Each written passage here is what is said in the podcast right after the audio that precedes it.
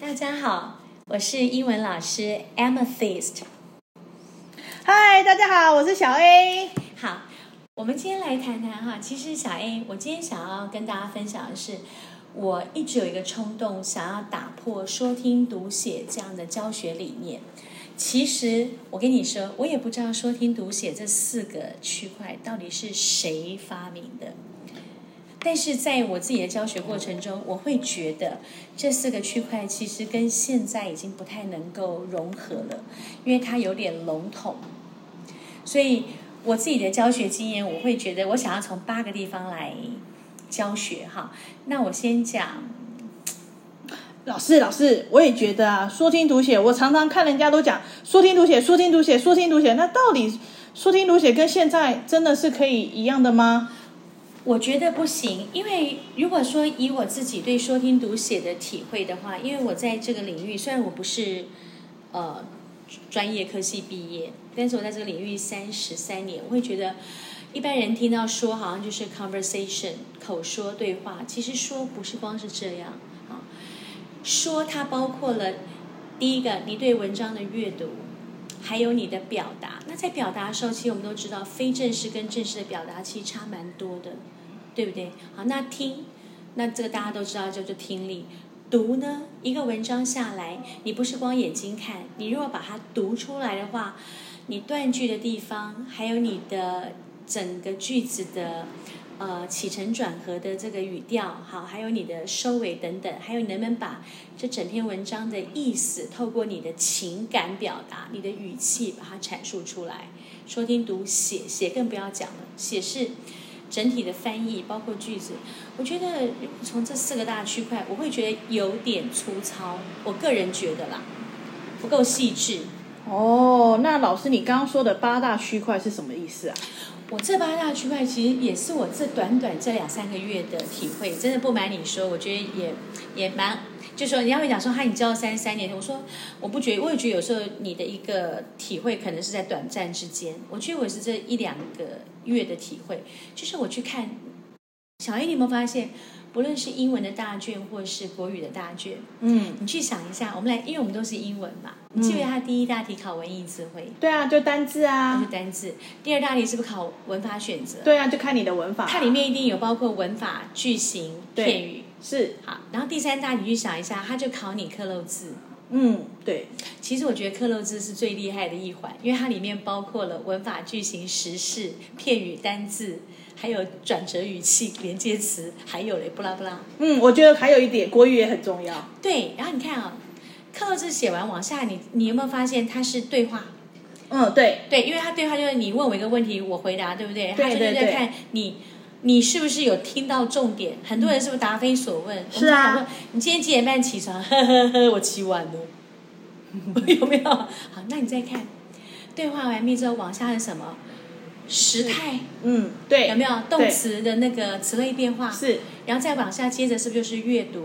对对对，还有就是写作啦，句子写作。对，然后最后就是有整句翻译嘛，整句式翻译那翻译有引导式翻译，就是给你刻漏字的翻译，嗯还有对整句式翻译。是，其实你看，我们刚刚讲的是八大区块，对啊，哎，你再看国语的大卷，其实也是这样考。嗯，一开你回始考想一生下词啊，对对啊，然后好像再来这个造句句，对，对不对？然后还有什么对比，什么对等嗯对等对对等。对对，我就是从这里面看到，其实我觉得我想要在我的教学上打破说听读写，从八个区块，我现在跟你讲哪八个？好啊，我好好奇哦。我并没有按照顺序，我只想到，而且我打算这样执行。单字，因为我觉单得字我觉得这 OK 一定要分开来，一定要分开，然后分开教，最后做整合。好，单字，OK，好，再来是听力、是，阅读、嗯刻漏字、嗯时态、嗯，片语、呜文法、嗯句型、呜，中翻英，哇哦，还有看图说故事。为什么看图写？其实它，你同不同意？看图写句子，它就是整篇作文的前身。是啊，对，那你去想，小 A，如果我们的学生从这八大区块着手，你用想象的和外面讲的说、听、读、写四个区块，你觉得哪个细腻，哪个到位？当然是这个八块啦。对，四块跟八块，当然以如果以做食材来讲，四种料理跟八种料理，当然是八种料理到位喽。对，这有点像什么呀？你就讲做一道菜，盐少许，它是多少？嗯，糖半匙，我哪知道你的匙是多大多是少？ 啊，对，而且我我自己在这个这几堂课，我在试这八大区块，其实我有感觉，我觉得最厉害的其实是克漏字。我也这么觉得。老师，我觉得刻肉字超难的耶，你有没有觉得克漏字它结合了第一个智慧、是片语，对，对，还有什么时时态对，还有转折语气的转折语转气气，，对，，还有上下文的连接呼你应看嘛对你，你有没有发现？你有没有发现现在小孩常常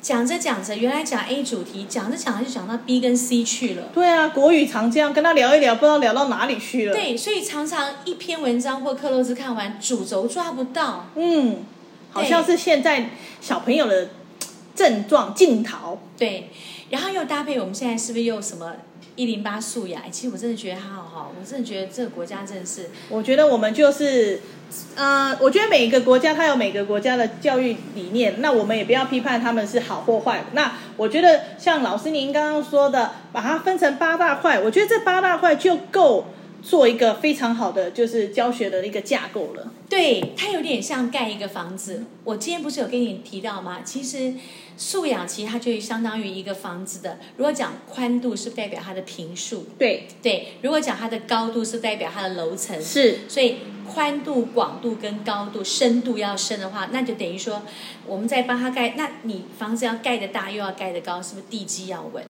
是啊，所以啦，那你看，如果地基要稳，我们如果照以前的说听读写，我们是不是只有盖四个柱子？嗯，对啊，那你去想，如果我们用八大区块来教的话，是我们把四个柱子变成八根柱子了，哦，那就更稳固了。更稳固了。嗯对，所以我才会想说，我要打破说听读写，我打算用八大区块去重新架构英文的教学，甚至可以讲语文的教学。